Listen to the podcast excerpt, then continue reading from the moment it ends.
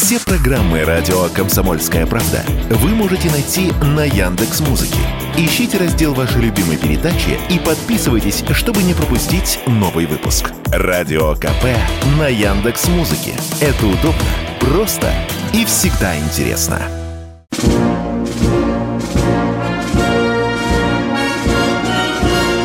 Военная ревю. Полковника Виктора Баранца.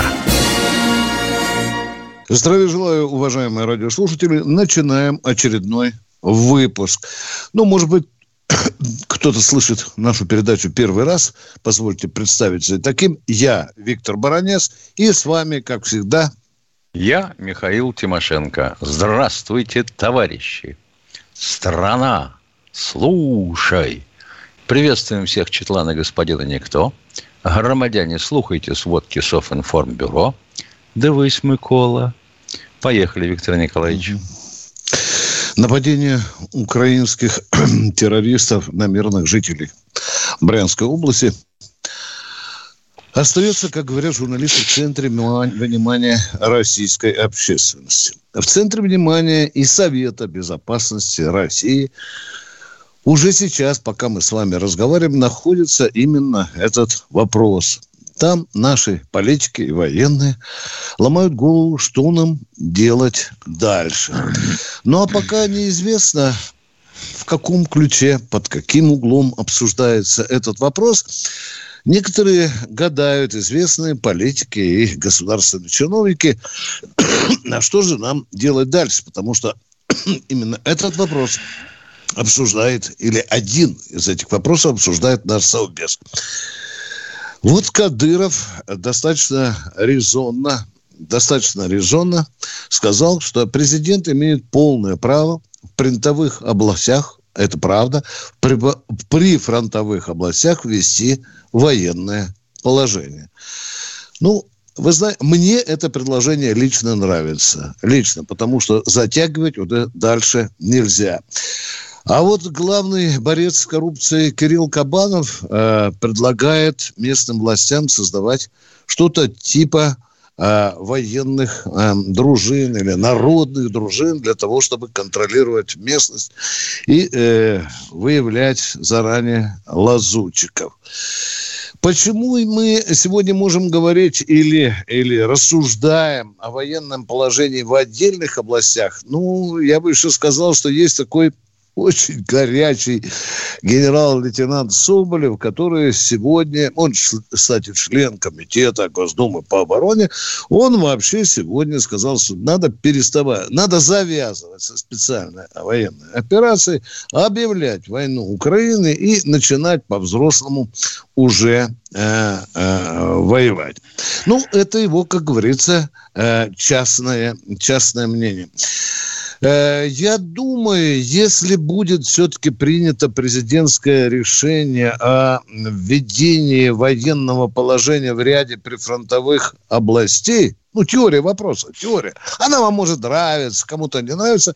То я думаю, хорошо бы нашим депутатам, э, вы, э, они имеют на это право выступить законодательной инициативы, чтобы в этих областях, где будет введено очень возможно военное положение, должна работать Его Величество Российская Конституция, которая должна уже перестать обезьяничать и нравиться Европе, чтобы убрать статьи о казни, о смертельной казни, да, надо возвращать тоже немедленно этот пункт в Конституцию, тем более, что это делается не так уж э, сложно. Я уже не говорю о том, что мы должны сегодня, наверное, подумать о жесточайшем наращивании статей Уголовного кодекса, э, которых предусмотрено наказание для террористов. Это что касается Совбеза. Мы ждем его результатов. Сегодня мы узнаем об этом. Мы, возможно, до конца передачи что-то интересненькое узнаем. А сейчас на поле, э, сейчас на поле боя. Когда я обозреваю поле боя, где э, проходят основные события специальной военной операции, мне кажется, что мы сегодня никуда в другую сторону не смотрим, конечно, как Бахмут или Артемовск, Артемовск, Артемовск, Артемовск. К чему там идет дело? Вы знаете, оценки звучат разные. Ну вот появился какой-то военнослужащий украинской армии по кличке Мадьяр, который сказал, что якобы его батальону дали уже приказ выходить из Артемовска. А вот другие э, украинские деятели, в том числе и пресс-секретари э, целого направления, целой группировки, сказали, да ничего подобного. Нам, нашим войскам украинским, приказано стоять до конца. Ну, что там в Артемовске? В Артемовске враг сопротивляется яростно, напористо. Э, интересный штрих что там были э, у нас некоторые каналы, речки, скажем, там мосты в Артемовске, они сегодня почти что все взорваны. Враг пытается таким образом затруднить э, прохождение наших э, войск. Любопытная деталь. Пригожин, глава Вагнера, направил видеообращение Зеленского, с которым попросил его, да, да, именно, рекомендовал, точнее, не просил, а рекомендовал его все-таки пожалеть стариков, которые проживают э, в, и детей, которые проживают в, э, в Артемовске, и выпустить их, э, вывести их из, из города. Пожалеть их, чтобы эти люди не пострадали во время наших дальнейших атак. Что еще любопытного на поле боя? Допустим, Купинское направление. Здесь э, местные власти со вчерашнего дня начали эвакуацию мирного населения. А почему? А потому что похоже, что мы э, решили забрать то, что отдали прошлым летом. Я имею в виду Купинск. Там идет активное наращивание боевых действий со стороны э, российской армии. Э, любопытная весть э, пришла с юго-западного направления. Я смотрю, так сказать, глобально, крупно смотрю на операцию, что на юго-западном направлении загибается, как сказал один из военных аналитиков, который там очень тесно работает с нашими командирами, там загибается так называемая южная клешня возле Часова Яра и Торецка.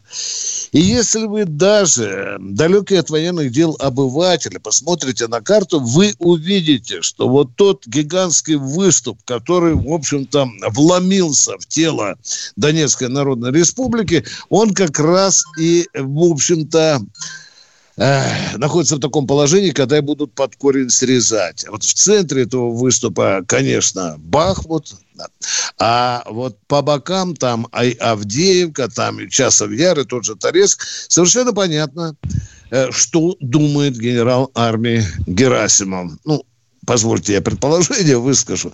Наверное, он будет вырезать, срезать этот плацдарм, и на это все э, нацелено.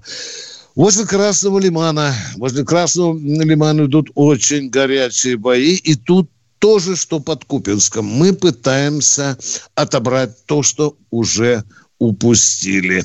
Э, вот в данный момент, э, э, вот сейчас, пока я вам говорю, идет отражение э, атаки украинских войск, которые пытаются не, не допустить наши войска на командные высоты возле Красного Лимана. Вчера в Николаеве, в славном городе, была уничтожена база украинских диверсантов.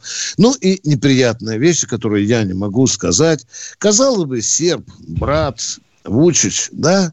Ну, кто тебя за язык дергает в этой ситуации, если ты там наш союзник? И помнишь ли ты, благодарный серб или неблагодарный, что, что мы, как мы реагировали, когда твоя страна мучилась, да? Он заявил, что будет арестовывать всех сербов, которые участвуют в отрядах Вагнера. Но Эх, это чем еще удивил. Да. Ну и это еще не все. Да, да. Еще не все так и хочется воскликнуть. И ты, Вучич. Ну, и это еще не все. Представитель нашего МИДа Мария Захарова публично попросила Вучича дать четкий ответ, не виляя фастом. Действительно ли Сербия поставляет боеприпасы украинской армии? Здравствуй, тетя. Новый год. Серьезные дела. Ну и, наконец, э, коротенько о том, Куда же там нацелилась десятитысячная украинская группировка, которая выкатывается сейчас на кордоны с Приднестровьем? Зачем это делается? У Приднестровья сегодня тяжелое положение. С одной стороны, мордоване пасть открыли там уже с румынами, да, нацелились на Приднестровье. А с этой стороны, вот с южной, нацелилась украинская группировка. Причем она 10 12 тысяч. Но ну, теперь посмотрим быстренько статистику. Молдавская армия 6,5, 7 тысяч, да. Наша оперативная группа в, операти... Э, в оперативная группа Приднестровья 1200 человек. Армия Приднестровья по одним данным 12, по другим 10 тысяч человек. Ну, в общем-то, заварушка может намечаться очень серьезно. Есть две цели, на которые знающие люди говорят, на которые ориентируется Киев. Это первое, помочь Молдавии раз и навсегда военным способом присмирить Приднестровье. Это раз. И во-вторых, захватить эти гигантские склады в колбасной. Что там в колбасной? Я посмотрел там старенькую справочку, посмотрел ужасное количество боеприпасов. 20 тысяч тонн. Внимание, и чего там только нет. От патронов, а их там аж 40 миллионов, до разнокалиберных снарядов, бомб, включая, конечно, и фабы. Хороший товар, на который пасть раскрывает украинская армия. Ну, посмотрим, что будет. Доклад закончен. Перерыв, дорогие У нас друзья. перерыв.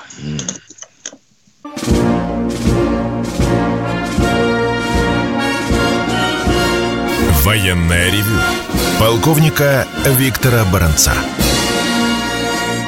Продолжаем военное ревю вместе с полковником Михаилом Тимошенко и ждем ваших звонков, писем, уважаемые радиослушатели. Вот что я, Виктор Николаевич, хотел бы к твоим словам добавить. Ну, хорошо. Вот сейчас сидит Совет Безопасности и ломает голову. Ну, вот предлагаем с тобой, допустим, объявить полное военное положение на приграничных областях. Но ведь надо иметь в виду, что карта, по которой проходит граница э, Российской Федерации и Украины, показывает, что эта граница проложена по прежним границам областей, по административным границам. А это что значит? Что в некоторых местах она практически эти населенные пункты делит. Вот тоже Любечник в 150 метрах от территории Украины. Нечего было даже лазить диверсионной группой. Обстреливайте ее из подствольников. И тоже утешения не будет. Обстреливать можно из чего угодно. Как охранять такую границу? Вы что хотите, поселить туда, э, допустим, пограничного пса Алова вместе с проводником в каждых 100 метрах друг от друга? Не получится. Возводить там оборонительные сооружения не получится. Это очень тяжелый вопрос. Да я понимаю, если ничего не получится, тогда ответить. ни хрена и делать не надо, Миша. Ну, ну да. Если не получится, не надо ничего Виктор делать. Николаевич, ты же Пусть знаешь, лезут, сколько, стреляют, блин. Сколько решений принято таким образом. Раз ни хрена не знаем. Еще никакие не приняты решения, мы еще не есть. знаем. Не знаю. Я не знаю, что там будут примет э, Совбез. Послушаем, что примет сегодня Совбез. Да. Я не знаю. Да. Идей много, и все они, конечно, будут испоганены, все они скажут, что не так. И я абсолютно уверен в этом, Миша. Конечно. А что делать с Приднестровьем? Там очень тяжелое положение. И впрямь. Там же наши граждане, правильно? Там, говорят, 70% граждан имеют да. российские паспорта. Паспорта, да. да. Как им помочь? Через Украину не полезешь. Не. Значит, надо пробивать коридор, коридор. через Одесскую область. Да. А значит, Это тоже Николаев проблема. Сначала еще какая. Но все-таки интересно, э, Какое же такое решение конкретное? Будет ли доведено до народа? Что примет э, Совбез? Какие решения сегодня в связи с вот этой брянской ситуацией? Вот просто интересно. А? Удивительно, что, что еще должны... на другие области не лазают. Да, там есть действительно, и комсомолка писала, Миша, там э, э, есть такое место, где дорога разделяет Украину. Совершенно верно. Да. Совершенно да. верно. Да. Люди ходили в гости друг к другу совершенно запросто. Да. Ну, вот так мы когда-то и поделились. Ну, кто у нас в эфире, дорогие друзья? Сергей Москва у нас. Я, я правильно понял или нет? Да. Алло. Сергей Москва, да. Алло, добрый, добрый день. Вы меня слышите? Да, и хотим от вас Не... сразу вопрос услышать. Вопрос будет таков. Он наполовину сугубо гражданский, половину военный. Это из прошлой армейской жизни. Виктор Николаевич, к снаряду, форма одежды номер 4. Сейчас ждут люди 100 дней, считают кто-то. Вот вопрос таков. Любимое упражнение э, старослужащего воина, которому осталось 100 дней до приказа, на снаряде перекладина. Угу. К снаряду, Виктор Николаевич. Да, я одно только знал. Наливай за 100 дней. Спасибо за э, вопрос. Э, Нет, спасибо, скажу, спасибо, это спасибо. Дембельский уголок. Угу. Понятно. Ну и вопрос какой у вас будет, а? Не будет, спасибо. Не, не будет, да, да, да. Он и был. Про дембельский уголок. Ты понимаешь? Серьезный вопрос, черт возьми. А тут у нас все средства массовой информации надрываются. Специальная военная операция, террористический акт. Оказывается, хрень все это. Вот уголок дембельский. Пожалуйста, следующий на снаряде. Здравствуйте, Алексей из Самары. Здравия желаю, товарищи полковники. Вот по поводу Совбеза и вообще, вот смотрим мы на это все и слушаем, как в сказке о мальчишке-бальчише. Отцы ушли, скоро внуки уйдут. Вот. А был там еще такой мальчиш-плохиш по прозвищу «Пятая колонна». Вот. Вот эти мальчиши-плохиши, он даже этот, Вучич, присоединился к этой когорте, зараза. Вот. Ну и в Безе найдется, и это э, все будет так. Он же как мальчиш-плохиш. Неси снаряды, неси гранаты, неси патроны. Я сейчас, я только штаны подтяну. Вот. Когда же наши-то подтянут штаны и начнут дело делать, а не обещать, я вот сейчас штаны подтяну. И кто им это может приказать? Вот, а чтобы приказ был такой, вот тебе поручено, иди выполняй. Все, вот такой вопрос у меня. Спасибо, правильный вопрос. Всем уже поручено, всем приказано выполняй. А мы, к сожалению, такое впечатление, что топчемся пока на месте. Он упирается, Я... ведь что, Виктор Николаевич, в подбор кадров. Ну вот сейчас, допустим, болванскую систему отменили. Да? И в школах, мол, где другое образование. Я читаю сегодня нашего министра образования Кравцова. Как-то он ушел от этого вопроса. У них там три варианта учебников истории, у кого что, до полного износа, а потом мы вам дадим, а потом вот средства будут. А это что, болванскую систему образования высшего будут ликвидировать те же люди, которые ее внедряли? Это как понимать? У меня такое впечатление, что Кравцов вроде бы делает шаг вперед, но хвост еще остался в этой вот системе, Миша, понимаешь? Вот он как-то хочет и нашим, и вашим. Я, я это заметил, Миш. Кто-то ему, в общем-то, наверное, Ну, что ты хочешь, а? если а? у нас даже в свое время в военных училищах была введена баллонская система образования. Ох, я помню. А девушку, которая рулила военным образованием, и которая... Дама с собачкой? Акцизы языком приклеивала на бутылку с водкой, да, она занималась военным образованием, ее даже прозвали в войсках баллонкой, да. Натворила она до хрена дел. Вот сейчас нам опять, Миша, с тобой скажут, а куда же директор страны смотрел, а? А что это, Шойгу, а? за 11 лет не смог училище да. возродить? А? Да. Отвечаем на ваш вопрос. На чем возрождать? На каких местах? Та земля давно распродана. Там построены жилые комплексы и торгово-развлекательные центры. А вы не знали? Угу. Ага. Значит, надо новую землицу отводить. Понятно. Вы хотите ее на пустошах отвести? Хрен вам. Отводить надо в городах. Потому что вообще есть еще и культурная составляющая в военном образовании. И потом преподавателей-то откуда брать? Вы их будете под конвоем доставлять из Москвы?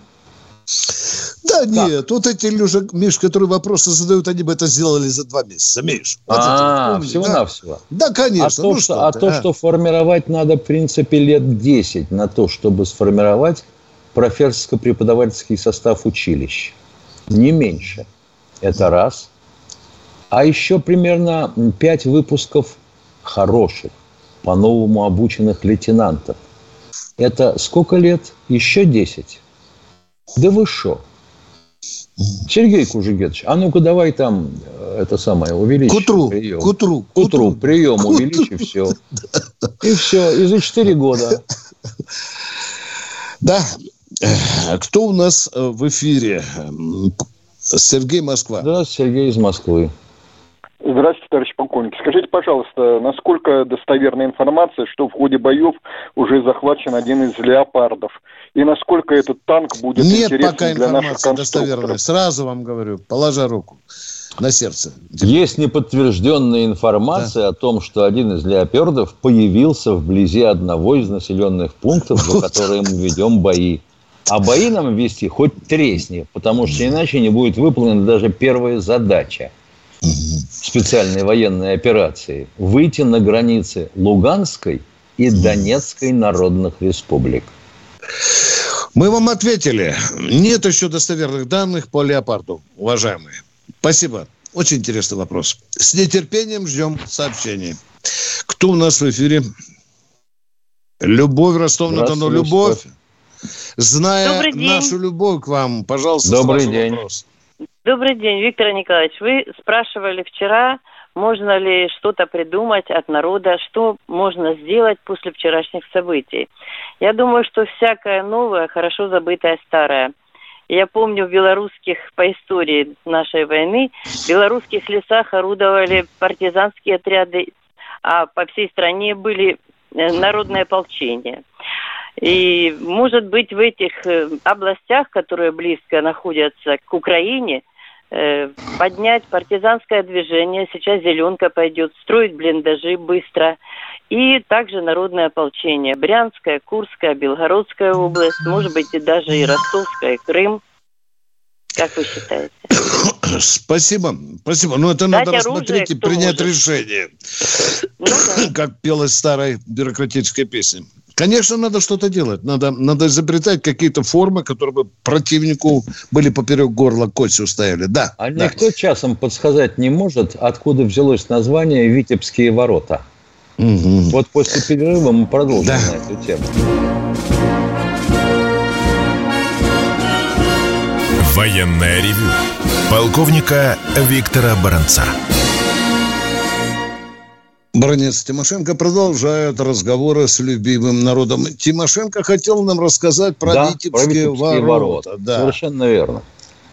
Это был такой прогал, примерно километров, ну, мы считали 40, немцы считали 70. В районе Витебска, в линии соприкосновения войск наших и немецких которые перекрыть было практически невозможно. И леса, и болото, и вот такая замечательная мешанина. Благодаря ей, по сути говоря, мы подпитывали и создавали партизанское движение на Украине.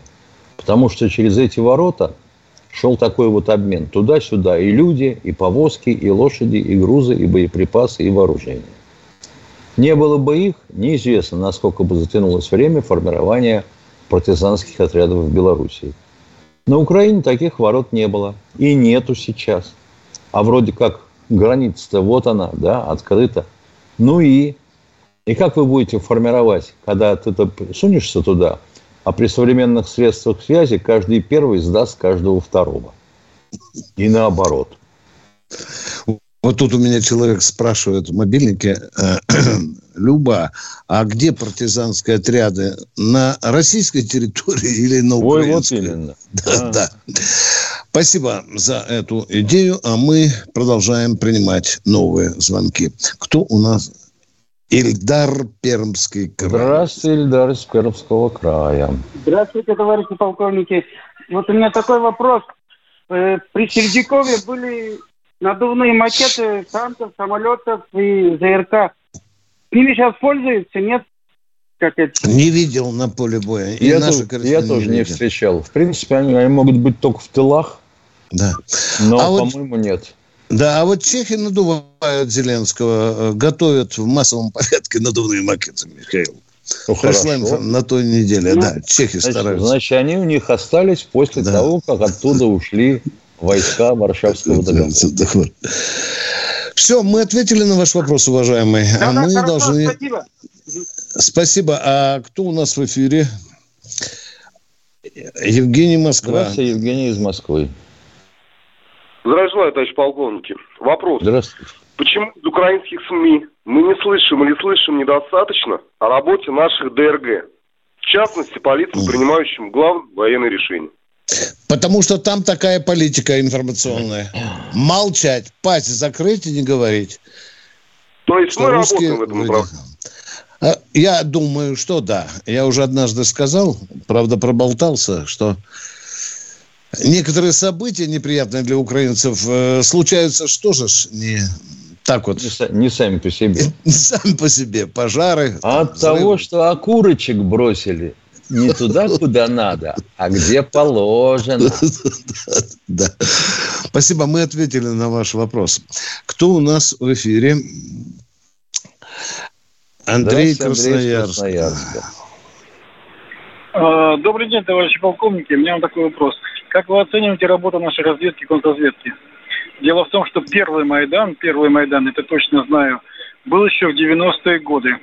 Приехали русские и захватили Киев. Я был тому, ну, практически свидетелем. А как вы думаете, что могла тогда сделать разведка, когда вы там были? дорогой человек. А, разведка что не могла? могла ничего сделать. Я имею ну, в виду... А как мы э, можем задел... оценивать? Вот так мы оцениваем. Оцениваем, что разведка там не годы... работала. Было, согла... Было соглашение, да. что наша разведка не работает на территории а, стран, э, сформировавшихся на месте республик, да, входивших да. в состав Советского Союза. Да.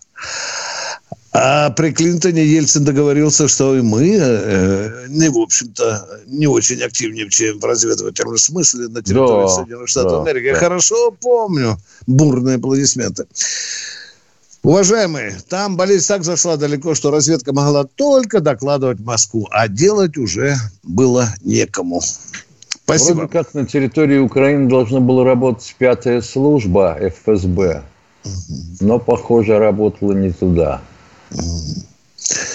Ну, сосед, да, сосед, вроде бы дружественные отношения. Ну, что ж там, сало, самогон, все да, нормально. как обычно, сказал, дай денег, я все принесу. Ну, да. Дали денег, он их унес и не возвращается. Куда пошел? В город поехал.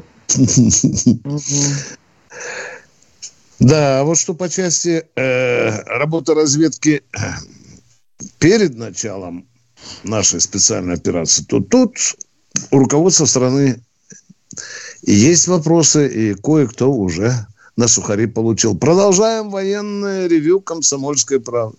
Сергей Здравствуйте, Сергей из Екатеринбурга. Э, здравствуйте, товарищи полковники. Сергей из Екатеринбурга. У меня к вам простая арифметическая задача. Вот, значит, население Российской Федерации с учетом присоединенных территорий сегодня примерно 150 миллионов человек. Население Украины совершенно непонятно, но, допустим, даже 30 миллионов человек.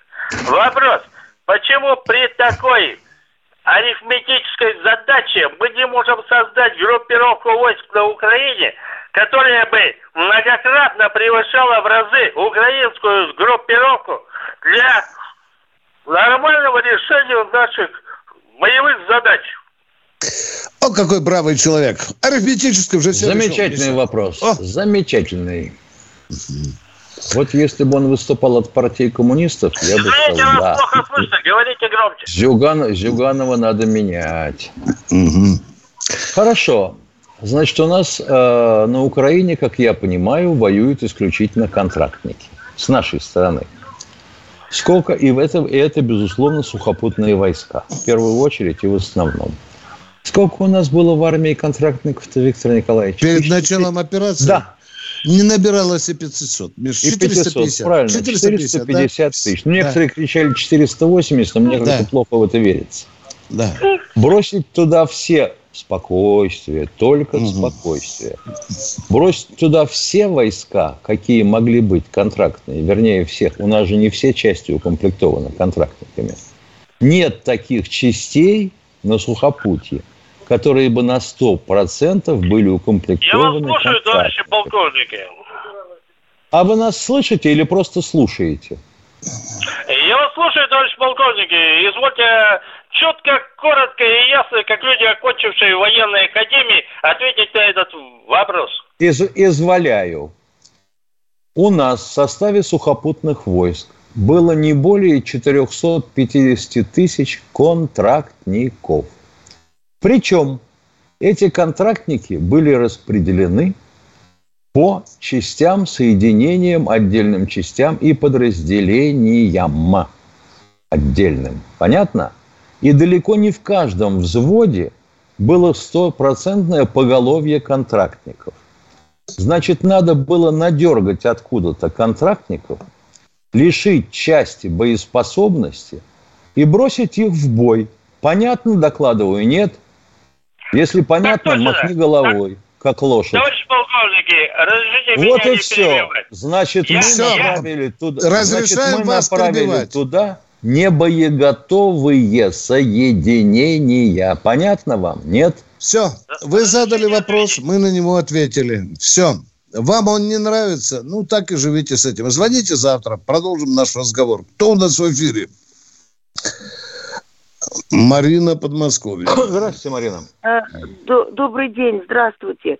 У меня вот такой вопрос – вот э, несколько дней назад, буквально, да, на этой, кажется, неделе, либо в утреннем эфире э, «Комсомольской правды» у Ивана Панкина и Виталя, либо в вечернем эфире у Мардана на вестях. Смотрите, какие вещи были озвучены. Значит, взять министерство, взять министра обороны Столяров лайкал постоянно антироссийские украинские паблики. Вот, Нет, он однажды послал одобрительный лайк одному из известных э, блогеров. Точка. Мы это знаем. В чем вопрос? То есть э, от, от Шойгу комментариев не будет, да? По а что, он должен обязательно оправдываться за своего зятя дебила? Как вы считаете? Вот вам хочется, и давай. Шойгу, выходи перед всей Россией и говори, что у тебя зятек дебил. Конечно, нет. Вы, вам этого а... хочется, что ли? Нет, нет. А, а вот смотрите, Иван Панкин является ли родственником Александра Панкина, заместителем, одного из заместителей Лаврова, Лаврова, который тоже давал комментарии э, на, ну, по поводу про этих Пожалуйста, у вас есть все возможности позвонить Ивану Панкину и узнать о его личной жизни. Мы не обязаны проникать так глубоко. Ну, ну, ну Это ну, частная жизнь. Ужасные. Это Позвоните. Жизнь тех и других. Ну что вы mm. малаховщиной занимаете? Давайте еще. ДНК проверим. Позвоните. Иван Панкин открытый человек. Каждый день в эфире. Наберите утречком вопрос и задайте ему вопрос. Позвоните и все. У нас 30 секунд осталось, Михаил, до переползания да, наш. Куда? Нам вот пишут, что нас построили. Я хочу как, сказать, что вопрос... А как это? Расскажи. Задан.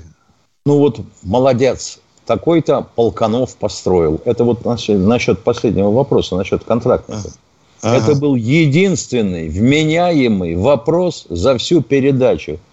Если mm. понял, кивни как лошадь. Он построил. Дорогой мой человек, нас очень трудно построить. Перерыв. Военная ревю. Полковника Виктора Баранца. Виктор Баранец, Михаил Тимошенко продолжают принимать ваши звонки. И сейчас в эфире вы услышите голос Бориса из Новосибирска. Здравствуйте. А, здравствуйте, уважаемые полковники. А, скажите, пожалуйста, а, а что там у нас по пленным иностранцам? Говорят, их тысячи уже должны быть. И что-то ни слуху, ни духу. В общем, как я понял, оценивается, ну, оценки сильно разнятся, количество и пленных. Что с ними, и что с ними собираются? От двух, от двух тысяч до семнадцати. На фарш пустить.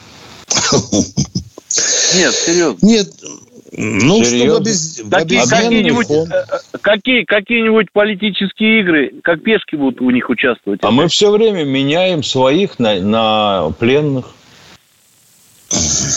А неплохо бы им коло в руки дать и в куда-нибудь в шахту спустить, куда своих даже Хорошее даже жалко дело, спускать. хорошее дело. Зачем их, Скоро- зачем их убивать или еще там что-то? Пусть добывают драг- драгметаллы. Спасибо большое. Спасибо большое. Ваше предложение будет передано Неплохая Совету идея, Безопасности. Да, Не, хорошая а кто говорит нет? Третий раз уже слышим такую И идею. тех бы так, которым смертная казнь. Зачем, зачем расходовать материал рабочий? Кайло в руки, лопатка и тачечка на колесике. Когда Донецкая и Луганская Народная Республика вошли в состав России, то они и пока, не отказались и пока, от и пока Богу душу не отдаст. В этой Правильно, опустить шахту и не выпускать. Да. Все, спасибо. Ну как, ну раньше идея, люди да. годами не вылазили. Спасибо. Спасибо, Спасибо. за звонок. Кто у нас в эфире? Военное ревю передает привет мобилизованному с позывным «Клещ», который сейчас находится на, лес, на ленточке. Мгм. Вас коллега просил поздравить. Мгм. Кто у нас в снаряде? Ростов. Здрасте, Михаил из Ростова. Здравствуйте. Да у меня вот к Тимошенко вопрос. Вот вы все время, Давайте. то мы не можем, но не получается. Может, дело не в этом, а вот был бы Пригожин наверху, может, и получилось бы что. А что А получилось? мы бы у не можем бомбить. Не ну, надо какая-то четкая связь. Ну, мы мосты не можем бомбить. Но мы не можем. Так. Училище мы не можем воссоздать. Раньше что-то все создавалось, делалось. Да, правда. Да. А что да. же у нас в Афганистане так вот получалось? А что же у нас вот так А вот может, нужен получалось? руководитель Хреново в первую и вторую чеченскую. А 08-08 война почему так хреново шла, не скажете? А у меня вот другой вопрос. А почему выводов-то из этого ни хрена не сделано? Так а потому вот что мы именно. убеждали себя в том числе, в том, что никакой войны не будет. Потому что Да у нас не все друзья... Убеж- Никто в этом Да не ну! убеждал. Не раз- Да, Да. ну! Да. Да ну! А А, какого хрена мы тогда армию сократили до, до миллиона? Кто? Так если мы бы... бы Я еще вас раз, еще раз вас, о, ё-моё, я, я еще раз вам вас отвечаю. спрашиваю. Еще раз вам отвечаю, послушай. Советский Давайте. Союз развалился не из-за того, что у нас армия была слабая, а из-за того, что мы экономически развалились. И сейчас мы создадим армию и опять развалимся. Потому что... О, тогда не надо ни хрена. А, не мечтай. давайте развалим и Россию. Давай, Нахрен давайте распустим. здоровая, Да, без армии нужна. надо- Дорогой мой человек, эти базарные Путин разговоры уже нам сделал, надоели. Мы это тысячу раз слышали, из-за чего пал Советский Союз и так далее. Ну, что Уважаемые, Путин вы сказал, задали что- нам ну, вопрос. вы же- вы не же не можем против- пока взрывать мосты и не можем туннели громить. Ну, не можем пока. Ну, Ну, что вам Путин еще сказал, сказать? масло вместо пушек не надо это самое делать. Он сам прекрасно Хорошо. понимает, что Пусть у вас будет, пусть, пусть будет, жрать пусть у вас будет Правильно. масло, на которое вы сможете смотреть, но не купить. Оно будет Так не вы у против вас. Путина. Вы против Путина, что он сказал. О, Он да- сказал, о, что- договорились. А, В своем обращении он Договорились. сказал. Уважаемый мой человек, запомните раз и навсегда, что у нас были и будут вопросы к нашему президенту. Мы об этом говорили открыто здесь, если есть Я вам вопросы, верю, да, да. А зачем нам верить, если мы говорили это при всем народе, уважаемые? У нас Ну, есть вопросы, считаю. тоже мы задаем Что мы- и Владимиру Владимировичу. Давайте Не всегда получаем пока 10 ответы. Но вам отвечаем конкретно. Пока не можем. Не можем. Можете считать нашу армию слабой, можете считать наших военных Я бездарями и так считаю. далее. Вот так мы ответим на ваши вопросы. Все, Ну, спасибо, ладно. давайте. Кто у нас в эфире? Здравствуйте, кто у нас в эфире? Здравствуйте, Владимир Ростова-на-Дону. А, Добрый день. У меня такой вопрос. Э, Можно ли считать э, доклад Коношенко дополнением такого порядка, что э, по э, установившему соотношению э, 200 к 300, один к трем, да, можно ли считать, что на 100 человек 200, когда докладывает Коношенко, на поле остается еще отдельно 300 человек трехсотых и там еще какое-то количество стоят 50 с поднятыми руками пятисотых и количество еще э, стрелкового вооружения. Я правильно понимаю? Так правильно. И вот лежат двухсотые, от них в ста шагах трехсотые стоят да, и да. лежат, а пятисотые где-то сзади охраняют кучу вооружений. Ну, Понимаете, так, соотношение это же не, не да. получается так. Не получается. Получается очень по-разному. Очень по-разному. Э, Иногда то есть, соотношение потери один к семи. По раненым. Учета по раненым не ведется, да?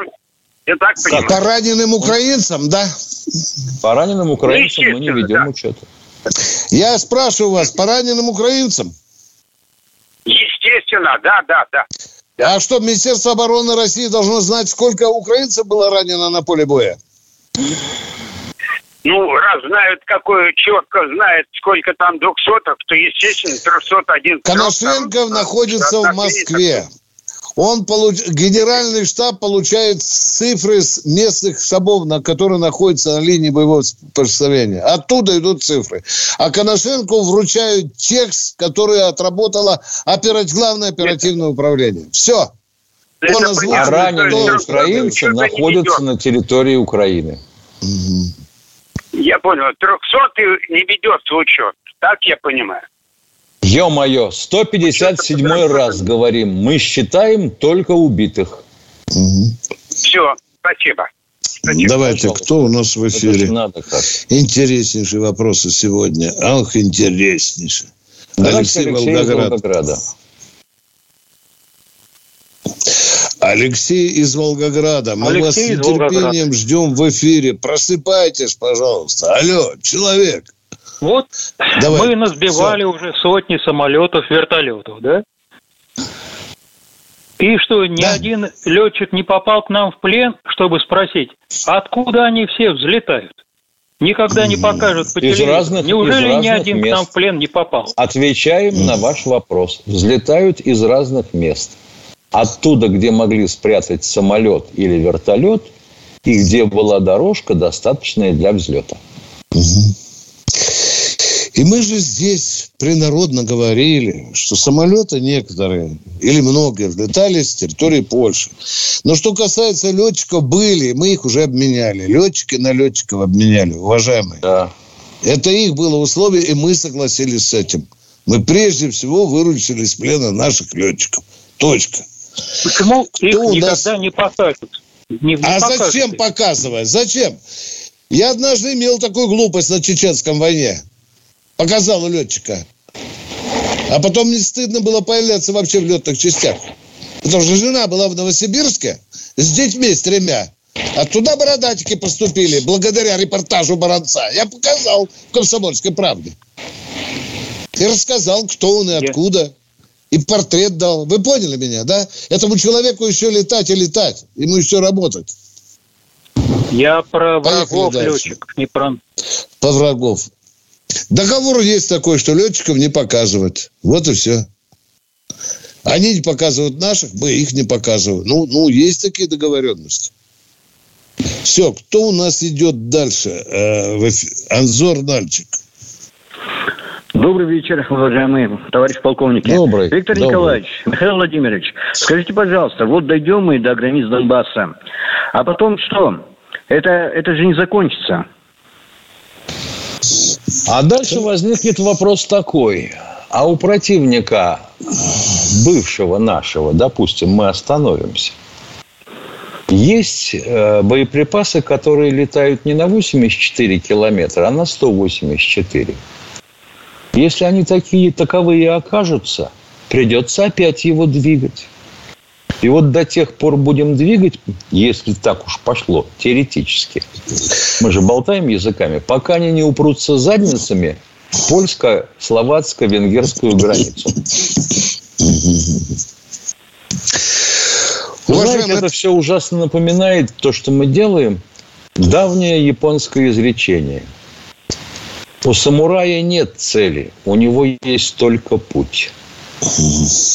Правильно. Боже, вы хорошо, что вы мечтаете об этом, но это будет уже вторая серия нашей специальной операции.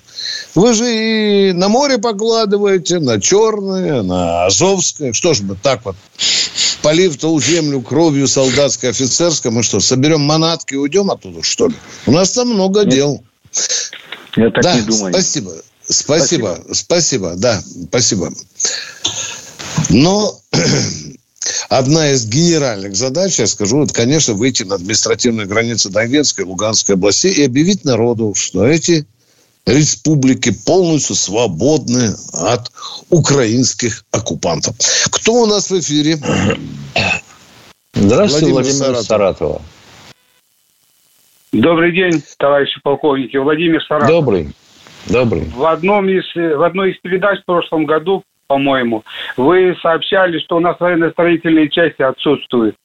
А на телевидении э, представляют, что у нас э, в Мариуполе уже военно-строительные части возводят дома, сооружения. Сам служил в Министерство обороны нет, есть военно-строительный комплекс, который не обязательно, чтобы были там стройбаты. Там а, другие организации, которые Министерство обороны нанимает, уважаемый мой. А? Ага, все понятно. Сам служил в ВЧ 4346, город Реута, военные строительные части там были. Но сейчас, походу, их нету. Я был там, да, все пусто. Да. А вообще воинских частей нету, да, военно-строительных? Так... Нет. Есть, да, есть спецстрой, но это другая, скажем так, другой департамент, да. И опять же, все ясно. Там Хорошо? Да. Все ясно. Хорошо, спасибо. И вам спасибо. Кто у нас дальше идет в эфире? Антон Рыбинск. Здравствуйте. Рыбинск. Здравствуйте, Антон. Здравствуйте, здравствуйте. У меня вопрос такой к вам. Вы в прошлый раз меня не совсем поняли. И, и уточнить, я не спрашивал о, комс, о газете «Комсомольская правда». Я спрашивал о радиоканале «Комсомольская правда». Два месяца, третий пошел, ни одной новой фамилии наших героев. Именно по радио, по «Комсомольской правде». Я все время слушаю это. А, понятно. Угу, угу. И Стешин выступает, и Коц выступает почти каждый день, которые называют фамилии героев. Вам этого достаточно или нет? Вы, наверное, не поняли. Нет, вот реклама, нет вот этих, объявляют, нет новых героев. А что, а Коц и Стешин рассказывают каждый день об, одном, об одних и тех же героях, что ли, уважаемые? Да не про коца речь. Это понятно, они все нормально работают. Так они Я про канал, ваш канал. Так они когда реклама идет, объявляют, когда идет реклама, Уважаемый, объявляют. У наши герои, а нет героев. Каждый четверг он рассказывает о героях, уважаемый.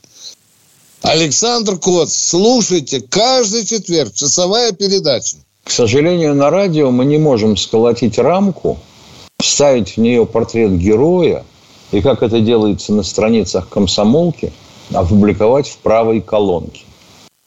Но на радио у нас, в Бронцом, такого не получается. Не умеем, не, не могем еще. А Коса и Стешина мы предупредим, чтобы они отдельно называли фамилии героев.